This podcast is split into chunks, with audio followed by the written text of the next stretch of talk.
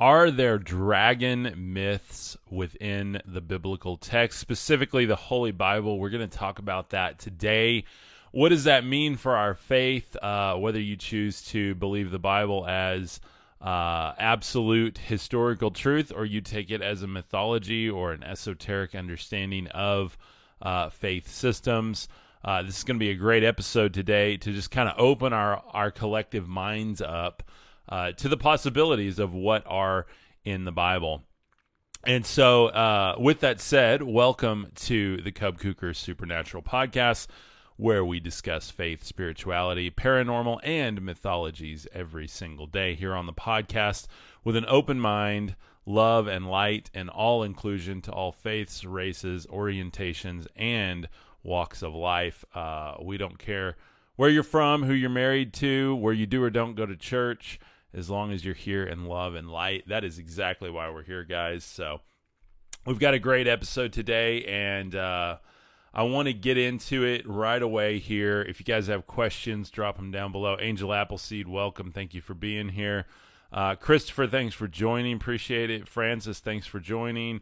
Um, with that said, guys, this is a live, raw podcast. So um, anything can happen. Dogs can bark. People could ring my doorbell.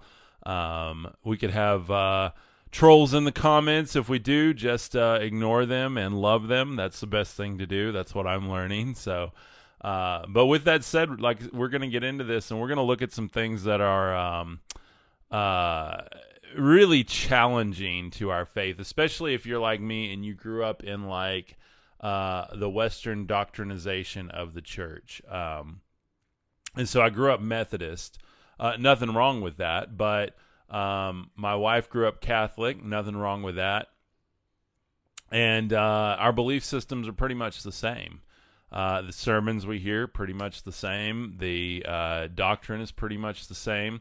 And while there are some differences, essentially, um, all of our modern Western traditions of faith, uh, specifically anything that stems from uh, Church of England or the Catholic Church, even on into your evangelical and your non denominational, they all believe uh, the mythology of Yahweh being the Father of Christ.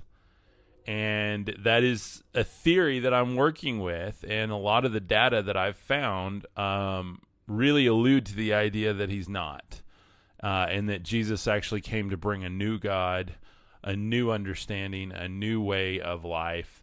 Um, and there is a ton of scriptural evidence for that. I'm not going to get into that today because it's not my mission to prove that. It's my mission to open your mind up so that you can see both sides of the coin uh, and create your own mythos in your life, uh, which is going to affect your worldview, your actions, your thoughts, your emotions, your spiritual energies, all of that.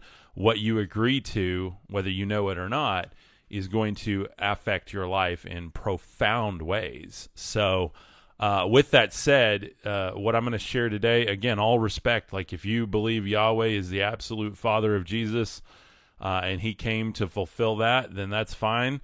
Um, but again, what I'm going to present today is going to show, uh, we're going to look at Yahweh the dragon rather than uh, Yahweh the Father because.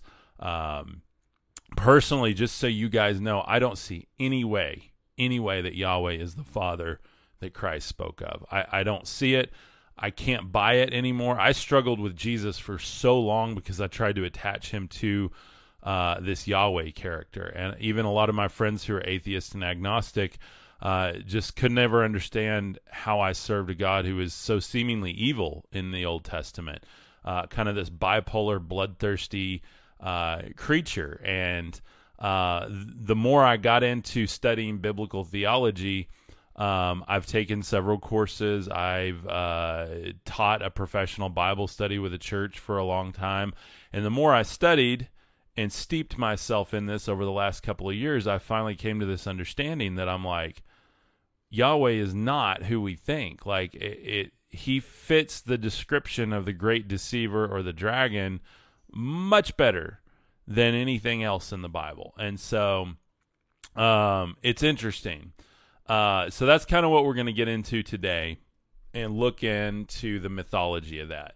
Now, I want to define the term mythology, by the way. It's a collection of myths, especially one belonging to a particular religious or cultural tradition. Uh, and so, what is a myth? A myth is a traditional story, especially one concerning the early history of a people or explaining some natural or social phenomenon, and typically involving supernatural beings and events. So, when I call Old Testament uh, myth or even New Testament myth, uh, that's not disrespect. I'm not saying it's not true. I'm saying that we have an amalgamation of a lot of different cultures. And if you think about where all of the events of the Bible took place, you have a melting pot of all of these different cultures. You had Babylonian, Sumerian, um, you had Greek, you had Roman, you had Egyptian, you had like all of these things melting in this one pot. Uh, similar to how we are here in the United States right now. And so you had all of these different mythologies coming together uh, to build this understanding, and a lot of the ancient writings were based on those. And then, as people gained understanding or control in some cases, uh, they changed those things to meet their narrative. This is not conspiracy, by the way. That's not what my channel is about. This is literally, uh, that's just how the history unfolded. You know, if you look at the uh, canonization of the Bible, um, and you actually look into the story and the motives of the men that did it, and then you realize where like the Word of God came from. When we call the Bible the Word of God, uh, that's straight out of like King James had his name on it and wanted to make sure that he gave a gift to the people because he was not very well liked. Uh, that had his name on it and was called the Word of God. And then here we are, uh, you know, hundreds of years later, and we still, in all our churches, call it the Word of God, when the Word of God, again, is the logos of God, the divine expression or computation. It's something much more mystical than uh, a written scripture because within the Bible, it never says, you know, in the beginning it was the Bible and the Bible was with God, and, uh, the Bible was God. It says the Word, the logos, the expression, fully present in the Christ. Um, and so that's kind of where where I approach all of this, and whether you agree with me or not, uh, I hope that this is an open minded study as we continue forward. This is the stuff I'm really passionate about, especially when we look at mythologies and trying to understand these mythical creatures. We're going to look at uh, Quetzalcoatl this morning. Um, I hope I'm saying that right. Q U E T Z A L C O A T L, Quetzalcoatl. Um, and all of this, guys, it it ties together seamlessly. This is a can of worms that I cannot express enough how you have to have an open mind going down this rabbit hole. If you are someone who needs comfort and consistency, this is not the channel for you because we we just like open it up here and look at all the different possibilities and specifically the mythologies because um, it's very very interesting and and that brings me to the definition of the word mythos. The word mythos um, is a set of beliefs or assumptions about something. And so that really stems from the myth and the mythology. Uh, and while it can be contained within them, it can also be separate from them. You literally have your own mythos about your position within your family. You have your own mythos about your position within society. You have your own mythos about yourself as either a sinful being who needs a savior or a divine being who wants to enlighten the world and bring light to the world. Like those are different mythoses about people. And it doesn't make them any less real to the person who has that mythos. The person who believes that they are a sinful creature, worms in a bucket, and they need a savior and thank God for Jesus, that is the reality they live in. And they find themselves in so much sin and so much doubt, so much fear, and they run to Jesus and they find this Savior and they find love and light in Him. And that's wonderful. And I'm not here to refute that. Uh, but on the same token, the person who wakes up one morning and realizes I'm a part of God, I have the divine spark within me. Uh, I can manifest love and light and oneness, and I can transcend all of these sinful desires and natures uh, that my flesh has, and I can step into this divine unity and become a Christ myself and actually be in Christ, as he said uh, that's that's their reality too. And then they struggle less with sin. They find more overflow. They find more abundance, and they unify themselves with the Christ rather than worshiping the Christ. It's a unity. Um, and so, uh, though, and again, I'm not saying either one of those is wrong because you're going to develop a reality around that and a set of mythos and understandings and agreements on that subject. So, with that said, as I move my chair and actually get it off the carpet here, um, you know, again, I'm not here to refute uh, how people view themselves. This is merely, I'm going to give you different sides of the coin so that you can decide where your mythos lies. So, uh, there's a reason why human beings are uh, devolving and why ancient civilizations were so far advanced. Absolutely, Robert. I agree with that. Um, please get into how Yahweh is not the Father. Old Lion says, "You bet." That's that's what we're gonna do today. And again, I really want to start. I want to present this with authority because I have studied it. I've looked into it. I have more understanding than a lot of people do, and that's not like a, a you know, a look at me. I'm some sort of wonderful, smart person it's just like I nobody that I know was more deeply concerned with the belief systems that we have than me because I watched what they produced. They produced in me addictions, self hatred, uh, distrust and dislike of others. Uh, they produced horrible, horrible patterns that led me into to really severe health problems. Uh, they produced unhealthy relationships.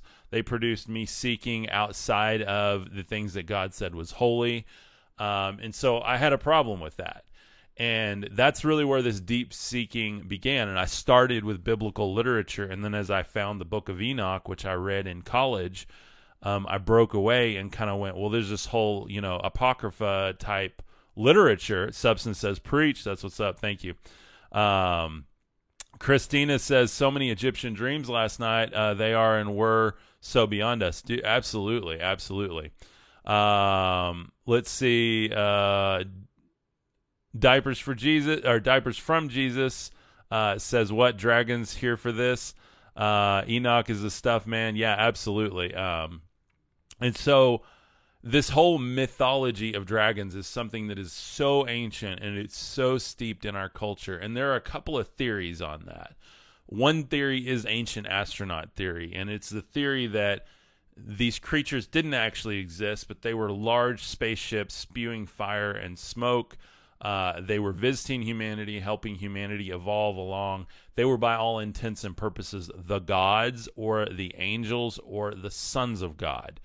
Now, again, that may be hard to buy. You're like, whoa, what? That that's crazy. I'm just giving you one of the theories, and I take into account all these theories when I build my mythos. By the way, yeah, reptilians is is one. Uh, you know, idea that these weren't really like dragons with long tails and snouts, but that's more the spiritual representation of them because we all have like a spiritual counterpart or a next realm counterpart. I look different within the astral realm than I do within the physical realm. And if you look into like uh, Eastern mysticism and yogis, you understand that you have like three different bodies. You have your physical body, your astral body, and then like a spiritual body that your soul then transcends through. And I don't understand it exactly, but I'm just saying that's like so the idea of like this image of a dragon um, could have actually been more of an elongated spaceship type thing with the long snout on it. We see this in movies and you say, oh, you're just getting that from movies. Movies got it from somewhere. Consciousness is connected universally.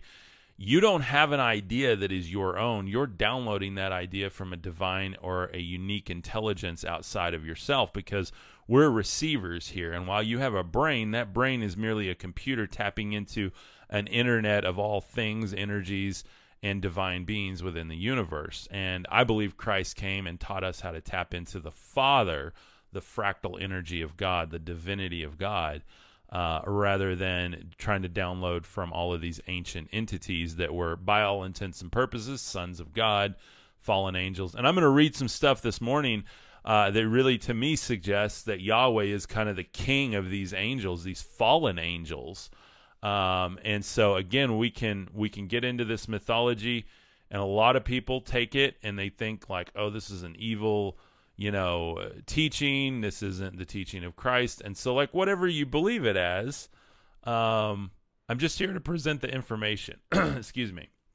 So, again, for me, I'm building my own mythos based on like all of this information because I see this huge world of mythologies, and I understand that the the Bible is not a linear, perfect representation of history. It is sometimes esoteric, sometimes spiritual, sometimes literal, uh, sometimes philosophical, sometimes is mythological in nature.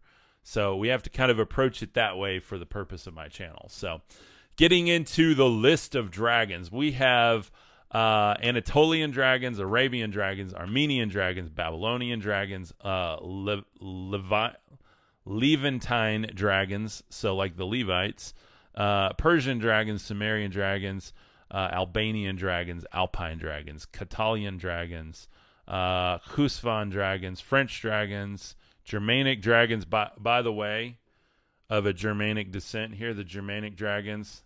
That's what's up because there's like way more Germanic dragons than any other. I mean, literally, there's like a, a whole page on Wikipedia of European and Germanian dragons. So, Germanic dragons. Uh, crazy, crazy cool stuff here. You know, you get them on all the crests and stuff. Chinese dragons, Japanese dragons, Korean dragons, uh, Khmer dragons in Southeast Asia, Filipino dragons, Vietnamese dragons. Then you get into Native American dragons, European American dragons, Mesoamerican dragons, Brazilian dragons, uh, Paraguayan dragons, Inca dragons, uh, Mapuche dragons, I'm sure I'm butchering some of these uh, in the pronunciation. West African dragons, Egyptian dragons, uh, dragons, South African dragons, uh, Tsogna dragons, and Polynesian and Aboriginal or Australian dragons, which I've talked about the rainbow serpent, the dragon like deity seen as the giver of life due to its association with water and the rain. That is super similar to El Elyon uh, which was seen as like a bull or the god of gods. Uh, also represented by water um, and like you know the the divine vibration in that water. Uh, of course, baptism representation of that. So uh, we'll we'll work backwards in this. Of course, Polynesian dragons. You know, you guys have probably heard some of those. Um, some of these I've never heard of, and I cannot pronounce most of these. So um, even the Germanic dragons, uh, very hard for me to pronounce. But this is a list on Wikipedia. Uh, you can go wikipedia.org slash wiki slash list of dragons in mythology and folklore with underscores between each word on that last part. Um, and this it just opens up a whole world of going like, wait a minute, dragons are like a thing in every culture. So, um, pretty interesting. Um, so let's see. Any other comments? Okay, good deal. Just check and make sure I don't miss anything here. Um, so even, you know, dragons have always been associated, and by the way, not all dragons are bad. Like a lot of these dragons are good, they're bringers of life and wisdom. Even the serpent in the Garden of Eden can be viewed as a type of dragon. Some people have aligned him with like uh, Quetzalcoatl. Uh, and Quetzalcoatl is um, it's uh, Spanish pronounced Quetzalcoatl. Um, and let's see. Da, da, da. Uh, in honorific form, he is a deity in Aztec culture and literature whose name comes from Na, uh, Nanutal language, which means precious serpent. Um, let's see. Quetzalcoatl, in its literal sense, means serpent of precious feathers uh, but it and, and in, in the allegorical sense means wisest of men. So um, a lot of people have attached this idea of Quetzalcoatl to the serpent in the Garden of Eden. Um, the planet that it's associated with is Venus, the morning star. Now, this is remember the verse, uh, you know, the bright and morning star, right? Um, and we get the idea of Lucif- Lucifer from that Luciferianism I'm going to do a whole series on Lucifer soon. Uh, Lucifer is the light bringer, by the way, not as the prince of darkness, because we don't really have any representation of him being the prince of darkness. Uh, he's actually coming against Yahweh in in the mythologies that I've I've looked into within the biblical text. You see that Lucifer is actually bringing the light against Yahweh, against the darkness and the clouds and the smoke and the fire of Yahweh, and returning light back to the people, much as the serpent did in the Garden of Eden, giving them the knowledge, making them realize that they're no different than that God they were serving. Um, and so, and again, that God being Yahweh walking with uh, Adam and Eve in the Garden of Eden. So why is that important? Because I'm not the first person to come up with this theory. I had this theory in the shower one day, started reading the Bible in this manner.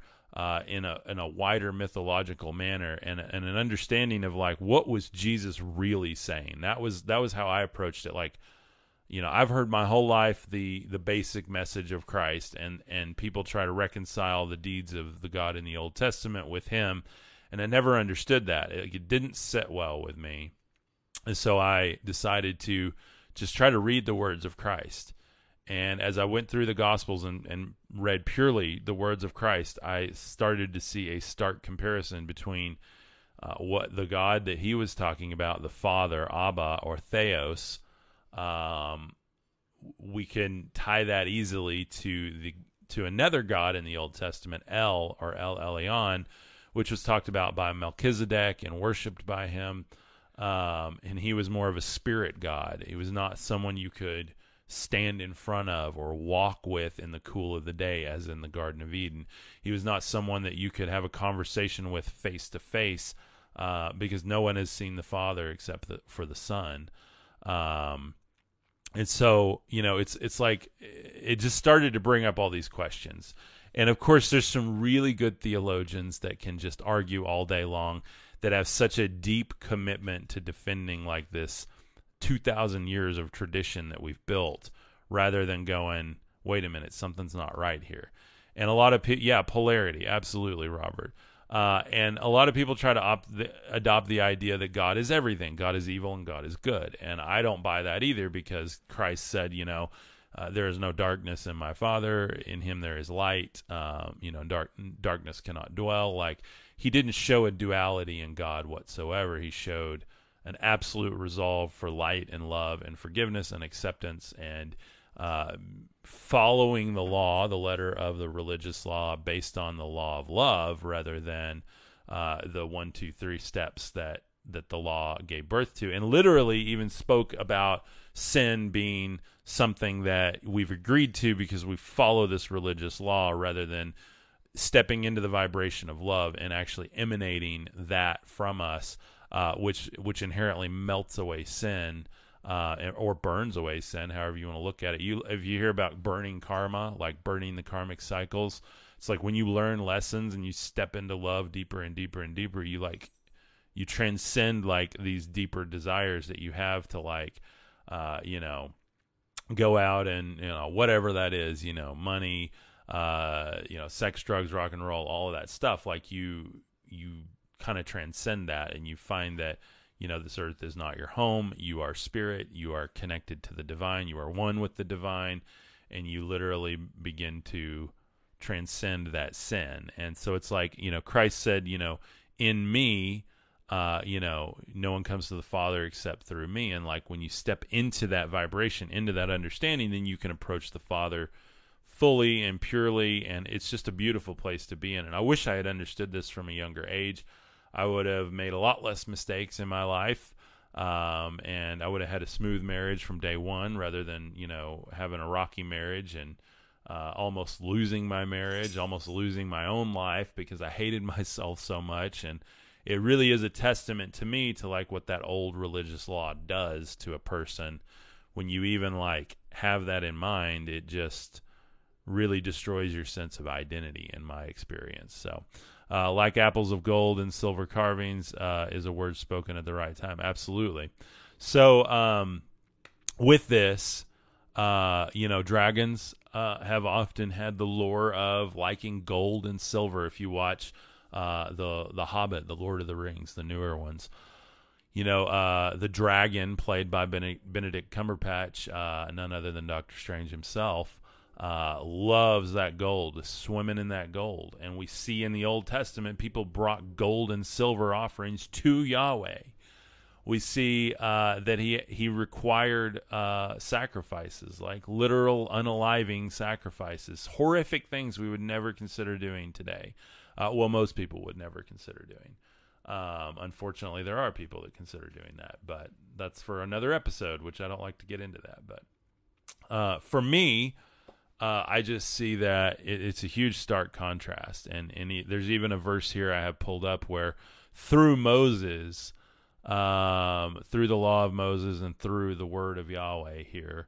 Um, there, uh, he's taking vengeance on Midian, uh, and he says, "Look, these women caused the sons of Israel through the counsel of Balaam to turn unfaithfully against Yahweh uh, at Peor, so that the plague struck the congregation of Yahweh."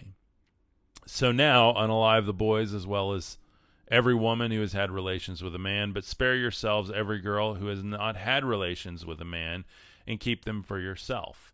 And it's like, wait, what? What what does this mean? What what is like how is this relevant to faith, to uh, loving each other and finding enlightenment and peace in the world? Like I don't understand. Um it, it's it's it's crazy. Like, um, again, and you can go read this. This is Numbers 31 18 is the actual verse. Um, and again, I don't see how that fits into like this all father, uh, divine being uh, who is spirit and truth. Like that, that doesn't jive with me. And you can say, well, that's because you don't understand. You don't understand all the prophecies fulfilled and everything.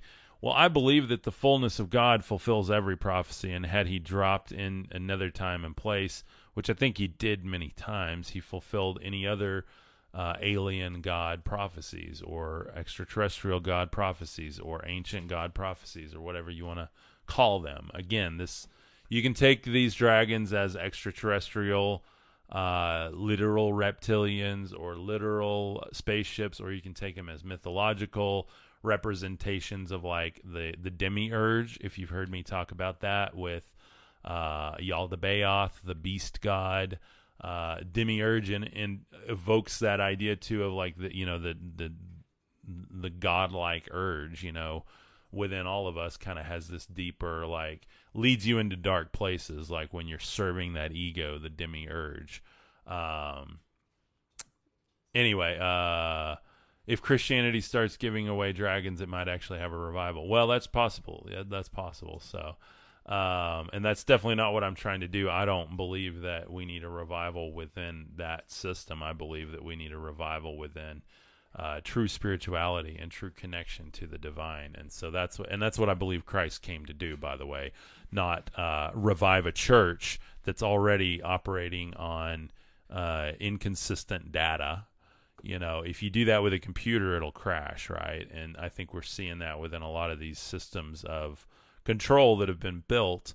And again, not in a conspiratorial way, but just in, in, an evolutionary way. When you have systems that operate on incorrect data, it creates problems within the people that follow it or within the the entity itself. Most of these entities have become large enough that they can continue to fund uh, whatever they need to.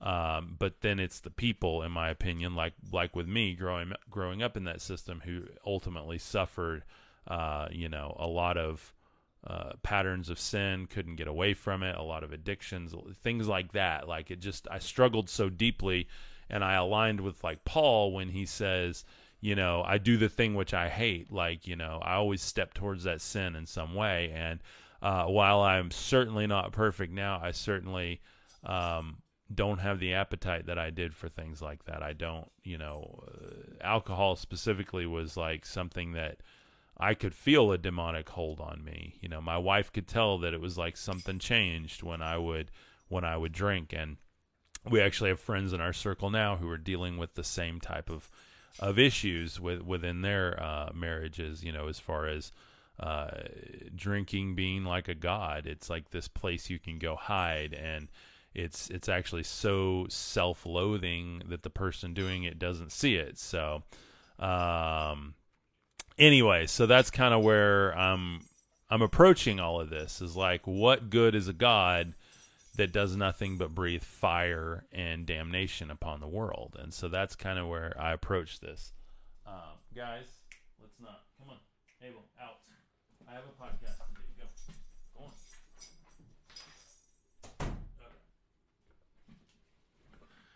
Speaking of beasts, uh, my dogs, they were really quiet when I started this today. But so, just doing a quick search for the word dragon in the Bible says um, in Isaiah twenty-seven one, in that day the Lord with his uh, hard and great and strong sword will punish Leviathan, the fleeing serpent, Leviathan, the twisting serpent, and he will slay the dragon that is in the sea. What does that mean? I don't know, but it's just another reference to the dragon. Of course, Revelation, the great dragon here. And the great dragon was thrown down, that ancient serpent who is called the devil and Satan, the deceiver of the whole world. He was thrown down to the earth, and his angels were thrown down with him. Okay, so that's where I get the idea that Yahweh is the great dragon, and he's basically the leader of the fallen angels if you tie in Enoch with this. Now, how do I get that from that? Well, you're just taking that out of context. Well, of course I am, but but I'm combining a lot of other verses and understandings. And so I'm going to read this verse that Jesus spoke that I believe is a direct tie-in to that. Um, and so what's interesting is you've got Revelation here. In fact, I'm going to copy and paste that into this document that I'm building. Uh, you've got Revelation here talking about this great dragon. And so in John 8, 41 through 44 in the World English Bible, it says, If God were your father, he's talking to, uh, you know, of course, people are about to throw stones at him. Uh, he's speaking to the leaders of religious law. Uh, of course, the the Hebraic system uh, and and the followers of Yahweh, the, the God of Abraham, Isaac, and Jacob. Again, why did Jacob wrestle with God? How does he wrestle with God? Is that just a spiritual thing? Or if he's physically wrestling with him, uh, then he had to be a physical being that he could wrestle with. And if you actually look at the translation of that, he wrestled with Yahweh, not with El. So, um, if God were your father, you would love me, for I came out, for I came out and have come from God, came out of God and from God. For I haven't come of myself, but he who sent me. Why don't you understand my speech? Because you can't hear my word. You are of your father, the devil, if you want to do the desires, and you want to do the desires of your father. He was a murderer from the beginning and doesn't stand in truth because there is no truth in him. When he speaks a lie, he speaks on his own, and he is a liar and the father of lies. Okay, so right here, it's uh, to me, it's just plainly obvious, especially with all the other data I have, which I'm not going to get into on this one. But if you haven't watched my Yaldabaoth video where I compare and contrast all these different verses, it's over on my YouTube channel. You can find that at cubkuker.com, C U B K U K E R.com. Um, you can go check that out, and it'll give you like all the verses back and forth. But for, from here, he's saying, you know, from the beginning, he did nothing but alive, unalive people. Uh, he didn't stand for truth. Uh, he speaks lie. He, uh, he speaks on his own. Uh, he is a liar and the father of lies. So, um, what is the, you know, to me, that ties into this great dragon. He was thrown down, the ancient serpent who is called the devil and Satan, the deceiver of the whole world. Uh, Satan is the God of this world. There's another verse that says that. And so, to me, you can, by deduction and logical reasoning, if you're trying to understand the story and the mythology of the Bible as a whole whole text, then it makes perfect sense that uh, he's literally talking to them who are following Yahweh, and he's saying, "Your father, your God, is the devil." And they're about to unalive him. They pick up stones, and then he's hidden by the crowd, and he escapes. This is a pretty intense moment in bib- biblical uh, literature here. So, uh, he just literally was calling them out for everything, like you know the the God of their ancestors, everything that they were doing. Um, yeah, I agree. Hebrew translated into Greek, spoken in English, presents many problems. The message is completely lost. Absolutely, and that's a big reason. Like I think, like everybody says, well, if God is good, then He would preserve His message. You know, we wouldn't be deceived. Well, like it's still there. The message is there. You just have to have eyes to see and ears to hear. You have to like approach the biblical text with with a non-bias like to look at like if you follow Christ you know follow him. If you follow Yahweh follow him. But I don't see how you can follow both. Like uh, even in the Old Testament it says for me and my house we will follow Yahweh. You know we will worship Yahweh. And it's like this moment of like which god are you going to serve? Because that's going to determine your outcome we see that Yahweh blesses. We see that he did some good things, but he also says, I bring forth blessings from dark places. I dwell in dark smoke. Um, and then Christ says that my Father is is light. In him there is no darkness at all. So there, there's literally I, I don't see it, guys. I don't see how there's any way that this can be the same entity. And that's what I'm talking about about building a mythos here today. These ideas of dragons are all over the world. It's not always cut and dry clear of is a dragon uh, dark and dangerous and evil, or is a dragon full of light and um, ascension and uh, enlightenment? Um, and so I think that that's that's the ultimate message here is like, you know, you look at a dragon, it's not always just a dragon, right? Like, again, there's dragons. Uh, we see that, like the serpent in the Garden of Eden, may have actually been the good guy. We see that uh, Lucifer is maybe not who we've made him in our culture. We've got thousands of years of believing that Lucifer is uh, this, you know, fallen angel. Uh, rather than he came down to earth, he brought himself down to the level of humanity so that he could ascend humanity. He did it in the garden. Uh, he did it uh, when Christ came down. Uh, he'll do it again. He'll bring the light again in Revelation against the, the dragon, against the God of old. Um, and, and he himself even is, in effect, a dragon, a, a, a feathered serpent, a rainbow serpent, if you will. Like, again, I'm not saying all this is literally true. I'm just saying these are the mythologies you have to understand to build your operating system of your karmic imprint in your life. Uh, it's like a fingerprint that's going to be the operating system that you build every 10 or 12 years uh, as you learn lessons, as you adopt bigger ideologies and try to deeply understand the message of the gospel. Um, and, and, this doesn't even include like you know the the Bhagavad Gita I'm reading now and uh, the message of Krishna, which I think is beautiful as well. Uh, I see the Christ energy in that. A lot of people argue that, like, well, Buddha's bones are still here on earth uh, and Jesus ascended into heaven. Um, you know, I don't know. I wasn't there. Do I believe that Christ is the living Christ? Absolutely. But do I believe he's a spirit? Not. I don't see that the person had to be taken up in a spaceship or ascended, the ascension, uh, for me to follow that energy, for me to embody that energy and step through that door of life.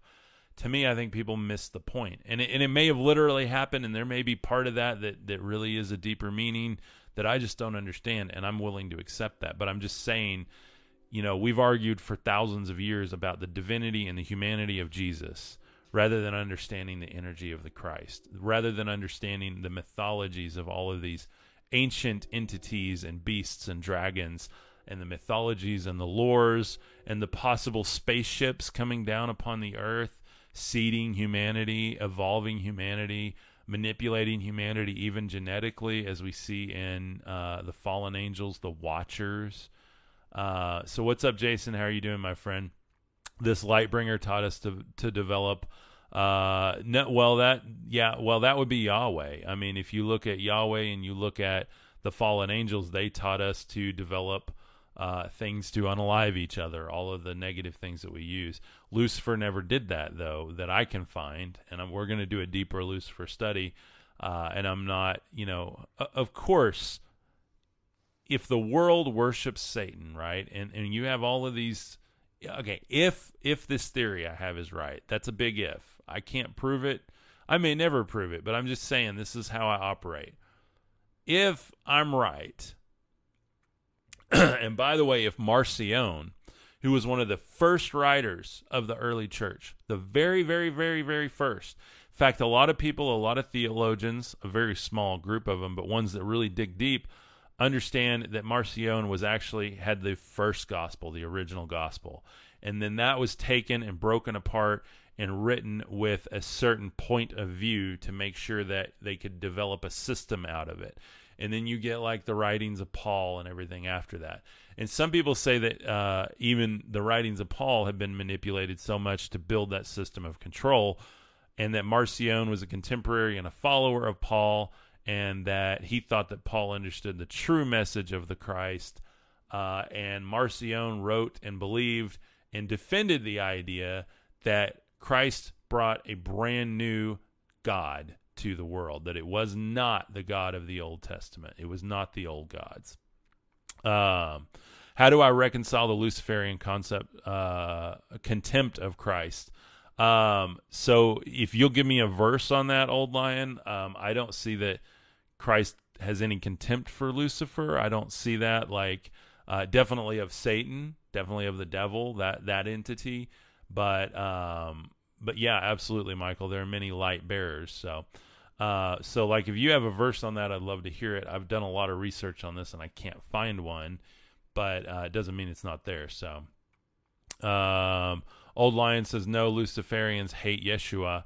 Um, I'm not talking about the the Luciferian movement. That that is a bunch of hooey, in my opinion. Uh, there's somebody on uh, TikTok that was talking about their experience as a Luciferian and how uh, all of the stuff like the music of the Beatles and all of that were a part of it. And I just, you know, I just don't get into that, guys, because I see the message of the Beatles being closer to the message of Christ than anyone. And so, you know, if you're not, if you're going to adopt that ideology, then I don't understand. I don't understand where that comes from. Everybody will take a belief system and create another one out of it, create their own understanding, and then you end up with just this entire fractured society because everybody's going to adopt uh, their bias opinion of it. So, angels are light bearers. Not all angels are good, but there's all, also not all bad. Absolutely, Old Lion says right. So, um, so with that, you know, the whole Luciferianism, I don't understand it, but more I looked into it, I just went, this is like a really, really good tactic of the devil, of Satan, of even maybe Yahweh, if if I'm right on this, to really confuse the world when it's actually more simple than than it looks. It's uh, anything that leads to life is of God. Anything that leads to unalivement is not of God. Like, um, and that's how you can have people that are light bringers that still lead to unaliving, uh, that still lead to decimation of the divinity of the human nature. Um, and so that's how I kind of reconcile it and try to understand it in a more simplistic way. So uh, this is why he is compared to the bright morning star. It's the brightest as it is uh, seen in the dawn. Absolutely. Uh, and so that I, I, for a long time, was reading about like Lucifer and Christ, going, they're brothers, they're brothers, they have to be brothers. And then I had a conversation with a friend of mine, and he's like, dude, I don't think they're brothers. Like, look, I think it's him. And I'm like, wow, that's, you know, so the idea that that Christ is Lucifer, uh, because he's bringing the light against the darkness, like again, how more simple could it be? Uh, oh no, it's not that simple. You don't understand all the doctrines and all the ties and all the prophecies. Like, uh, no, I don't. But I, I'm I'm smart enough, and I am. I try to battle my own ignorance. Ignorance is merely just the lack of knowledge, and the more knowledge I gain towards understanding this, uh, the more clear it becomes. And again, we're going to do a, a study on Lucifer and try to really understand the character of Lucifer if it's actually Christ, if it's something different, if it's merely just a mythology that that really shouldn't be focused on too much because it's only a couple of times in the Bible Lucifer is even mentioned. Um, so we're going to look at that too uh, as we go forward. I don't have all the data on that now to really speak on it, other than what I just told you. So. Um, Mormons believe Lucifer and Jesus are brothers. Yeah, I can see that. Again, I these are just all revelations too. Like I don't normally I don't normally go out and watch videos and try to like learn from other people. I normally ask God and then do my own research and reading, and then I have like a revelation, or I go, wait a minute, I put that together and that makes sense. So, like, I do feel like my work is somewhat inspired. I'm not saying it's like this is the word of God, but like, I do feel like it's somewhat inspired because then I might see a video like, you know, a, a week or two later that corroborates the revelation I had in the shower or something. And it's like a weird serendipitous like synchronicity in the matrix type thing where i feel like truth is always shown. Uh, i feel like that's the, the law of creation. Part of the law of creation is like truth always has to manifest itself to those who are in it. Um, and i'm not talking about um, that this is true and this is not true. I'm talking about truth as in like that essence of purity that essence of innocence that essence of light that essence of uh, our divine and true nature okay? Like uh, here's the deal we all live a lie, right? Like we all operate on lies. Every single one of us has told a lie. Every single one of us believes a lie. It's somewhere in your life, somewhere in your operating system.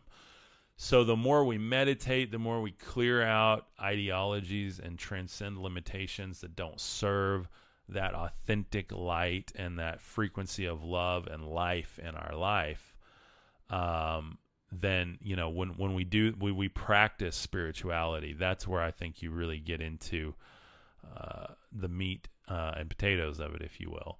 Uh, is practicing spirituality. I heard uh, George Harrison this morning. I heard a whole video compilation of his understanding of when he went and met with the yogis in the East, uh, went with the Beatles. He kind of had this whole story laid out, um, and the transcendental meditation they did. You have a lot of people that are like, you know, of the Luciferian mindset that that stuff is evil, it's of the devil. You just clear your mind and Satan takes over. And, and again, I beg to differ. I think the deception of Satan is that it is worldwide, it is widely adopted, it is most people believe that in some form or fashion. They either serve into the religious system of it, the political system of it, the monetary system of it, or the ego system of it. Uh, one form or fashion, they're serving into it.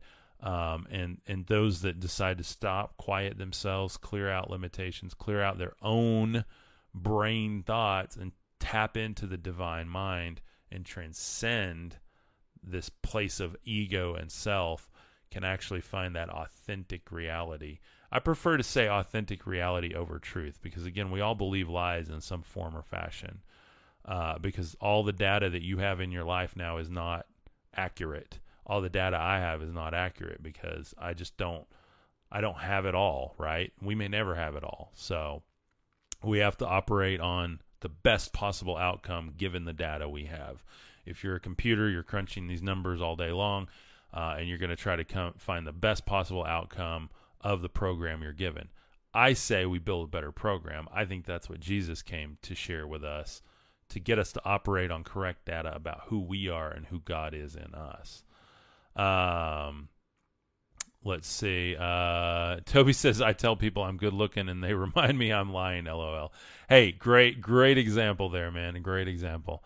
Uh, Michael says either something made everything and everything came, uh, or everything came from nothing. Both are way beyond comprehension. Absolutely, absolutely. Um, King says, "Teach me the history, my brother." I I wish I could teach you the history. Unfortunately, history is told by the winners. So I can't even teach you accurate history because nobody has access to it. We weren't there.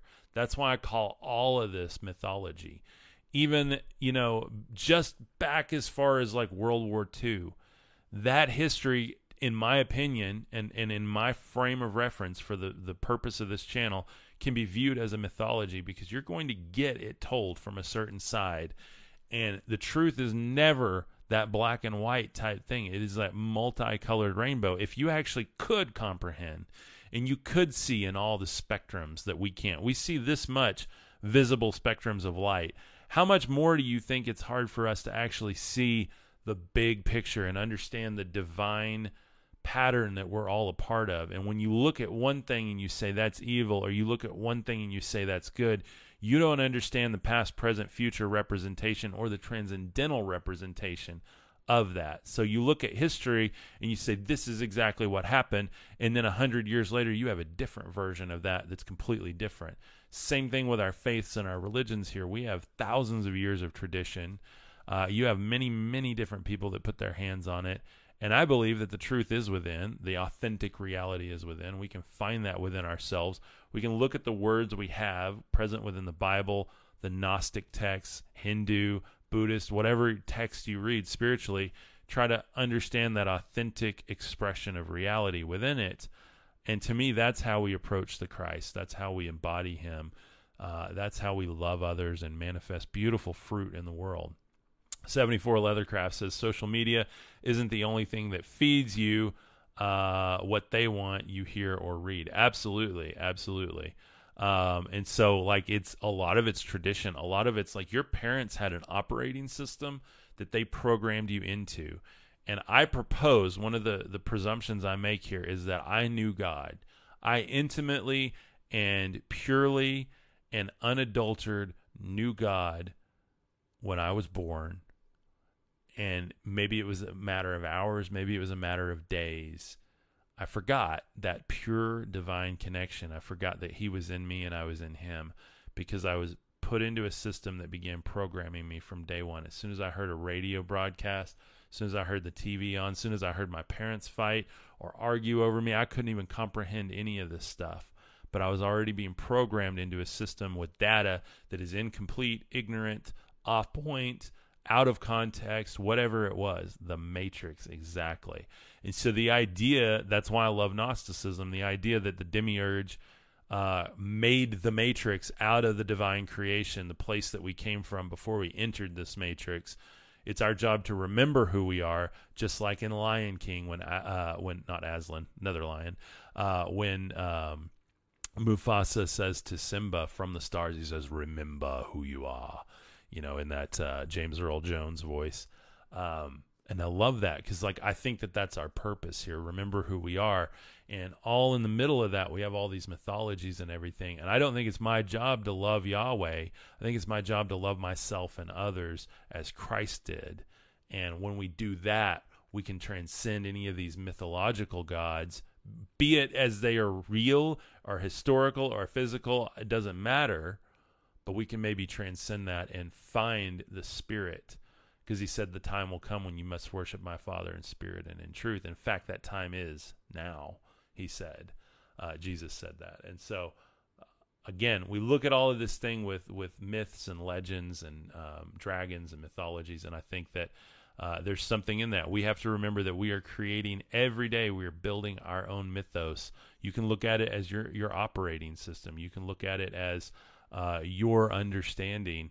Um, and you're going to take in data and add data. And if it doesn't compute together, you either got to keep adding data or put that other data in the trash folder. You know, maybe don't delete it, but like, you know, put it over here and say, I don't see how that serves into it right now.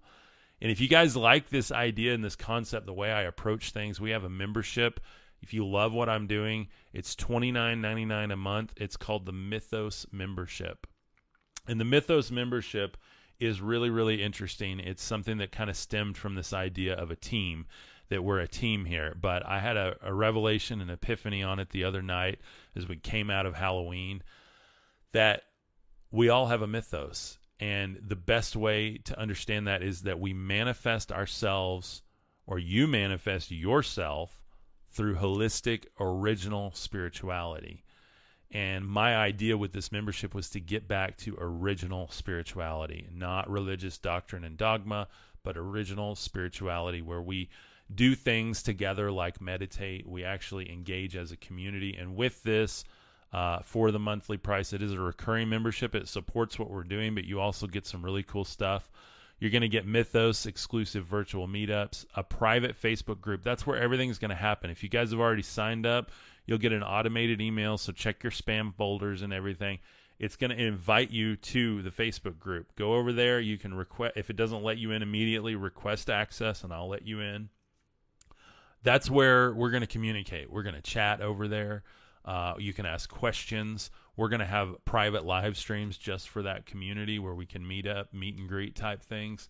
Um, you'll get early access to any other material I'm working on. You also get a meditation video library that I'm working on that'll be in a coursework material format on the website. The link to that and the access code for that will be posted in the Facebook group. So everything is going to kind of be hinged off that Facebook group. The reason I did the Facebook group, we all have Facebook, right? So you, you probably have one. If you don't have one, it's easy to start one. That's kind of the best place to communicate because – uh, it's a safe place where we can all meet up, and then I get notifications easier on there. Uh, also, I believe that it's going to seamlessly trans- translate into the metaverse when that's born. But the idea of this is like I'm a spiritual seeker and creative, uh, and I want to help guide people through this process through Bible studies, faith based media, um, finding the authentic God. And we're going to look at different things like Christianity, Buddhism, Hinduism, Judaism, Norse mythology, Greek mythology, and many more. And so this is really, again, building our mythos. Like, how do you, a lot of people say, well, how do you come to these understandings, Cub? How did you find this? Like, how are you, uh, you know, some people say, oh, you're so smart. Oh, you, you don't know anything. Well, the, the underlying thing with this is I, I just study with a certain point of view and I also meditate and I pray and I do the practice of spirituality and that's how I get like these downloads, these understandings, whatever you want to call them. again, I don't claim to be a prophet or anything, but for me, it's all in doing that. And I want to do that as a community. And that's how we can do it as a community. Um, and so if you're interested in that, it's over at cubkuker.com, C U B K U K E R.com. Um, Jason says, I wish I could stop eating unclean food, lol. You know, that's another thing we're going to approach like diet, exercise, fasting, stuff like that over there. This is, again, a holistic approach to life that we're going to do as a community over there. And it's where I can teach with more authority. I can dig in and help people more. I have people message me all the time, "Hey, I need personal advice." I can't give you personal advice, but I can mentor you over there in that group. I can mentor as a spiritual mentor, someone who's been through hell and back. I've passed a lot of tests. I'm sure I have a lot more coming in life. Uh, but I'm just willing to like put it out there and be that person that that other people need to kind of take their hand, say, "Hey, you're not alone." Uh, let's do this together. Let's be a mentor community. And that's really how I approach it over there. So, um, with that, you know, it is important that we build our own mythos. It's important that we understand things that it's not just understanding that came from our parents or for tra- from tradition but that we can rethink these these mythologies rethink what do they mean to us in a modern day society? I don't go outside and literally see a dragon but I can read about this God in the Old Testament, understand that, you know, he's a pretty destructive dragon, has more in common with like what is it like Apollyon in uh, Revelation than he does with the Father that Christ is talking about. And I can't prove that I'm right on this, but I can say that I'm building a mythos and an operating system within myself uh, that is serving me at a much higher level than it than it did before um, and and and I'm I'm able to serve others in a much higher level than I did before. So that's the whole point of what I'm doing here. It really is the spiritual work. Right here on the podcast, you get more of the philosophical bent of all of this, and we we discuss it as a platform, an audio and video platform here. Uh, but again, within the community, we're going to do the spiritual work. We're going to do the meditations. We're going to do the transcending together. We're going to do the manifesting together. All of these things you hear about in the spiritual community, we get to do the work within that. So if you like that, consider joining cubkuker.com, C U B K U K E R.com. You'll be locked in at that price. So that is the everyday price. Um, and I appreciate you guys and your support with that. We had people join yesterday. Like, it's been awesome. Oh, it's going to be such a, a rich community over there of people just working together. If you can't afford that or you're not ready for that, we do have a free Facebook group. So you can go over to cubkuker.com. Uh, in at the very top, there's a link that says free Facebook group. Just click on that. You can go join over there. That's where I can answer more of like the podcast type questions over there. Again, I can't do the mentoring in that group, but I can answer you know, if if you want a verse, you know, to look up or something like that, or you have questions or an idea for a podcast, that's a great place where we can actually have that community. That's more of the podcast community uh, for people who maybe aren't sure of what my message is, or they're not ready to join, or um, you know, maybe you're not ready to do that spiritual work on yourself, and you're still in that mode of like research and development rather than actually testing the hypotheses um, then that's a great group for you. And again, that one's free. I always offer free stuff, guys. So, uh, and yes, I repost the lives on the YouTube, by the way. Uh, again, over at my website, cubkuker.com. It has all the social medias at the top. There is an email there now. That email is my Cub Kuker podcast email, and that is for business inquiries only. Don't email me questions to that. Um, that's not what that's for. Like if say you work for a company and you want to partner with me or sponsor me or something, that's what that's for. So just FYI. Uh, but if you do have questions for me, the face the free Facebook group is a great great place for that. So um, to kind of end this idea of dragons, again we have. Um, I highly recommend going and looking at the list of dragons in mythology just to understand that they served a deep purpose. Like people were a afraid of them, but people also worshiped them in some manner. Uh, they were myths and legends to keep people out of certain regions. They were possibly even real. They were maybe spiritually real. I don't know. Like, um, I can't tell you what the authentic reality is on that, but I can look at all of them and go, yeah, there's something there. You know, dragons certainly are real in some form or fashion, be it spiritually, physically, in an ancient time, in a mythological way, in an astral way. I don't know. But you got way too many pantheons of dragons over here to just pretend that they are all uh, just made up out of someone's head. Um, I can see that if you had just a few peoples that were close together, had one type of tradition. But the same thing with the pantheons of the gods, and I've talked about that multiple times. Uh, the gods or the sons of God or the angels or fallen angels, again, both good and bad.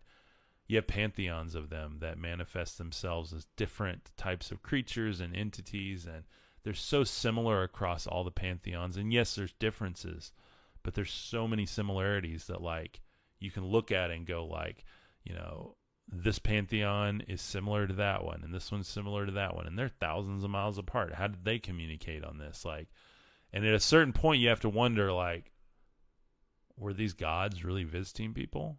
Like and then you see some of the ancient civilization buildings and uh, some of the giant monolithic structures and you go like there's just no way that human hands built this. We can't even agree on what political party in this day and age how did they do this back then Possibly they did, but more probably they have all of these pantheons of gods and they have writings and inscriptions that say that they were helped by then them. And then you have these huge megalithic structures, including the pyramids, by the way. How we built those, I just don't buy that. Uh, and so you end up with these kind of ideas in your head. And for me, that builds a bigger mythos in my life. It builds a bigger sense of wonder and I think we've been sold for a long time that we're alone on this little rock and we're the end all be all.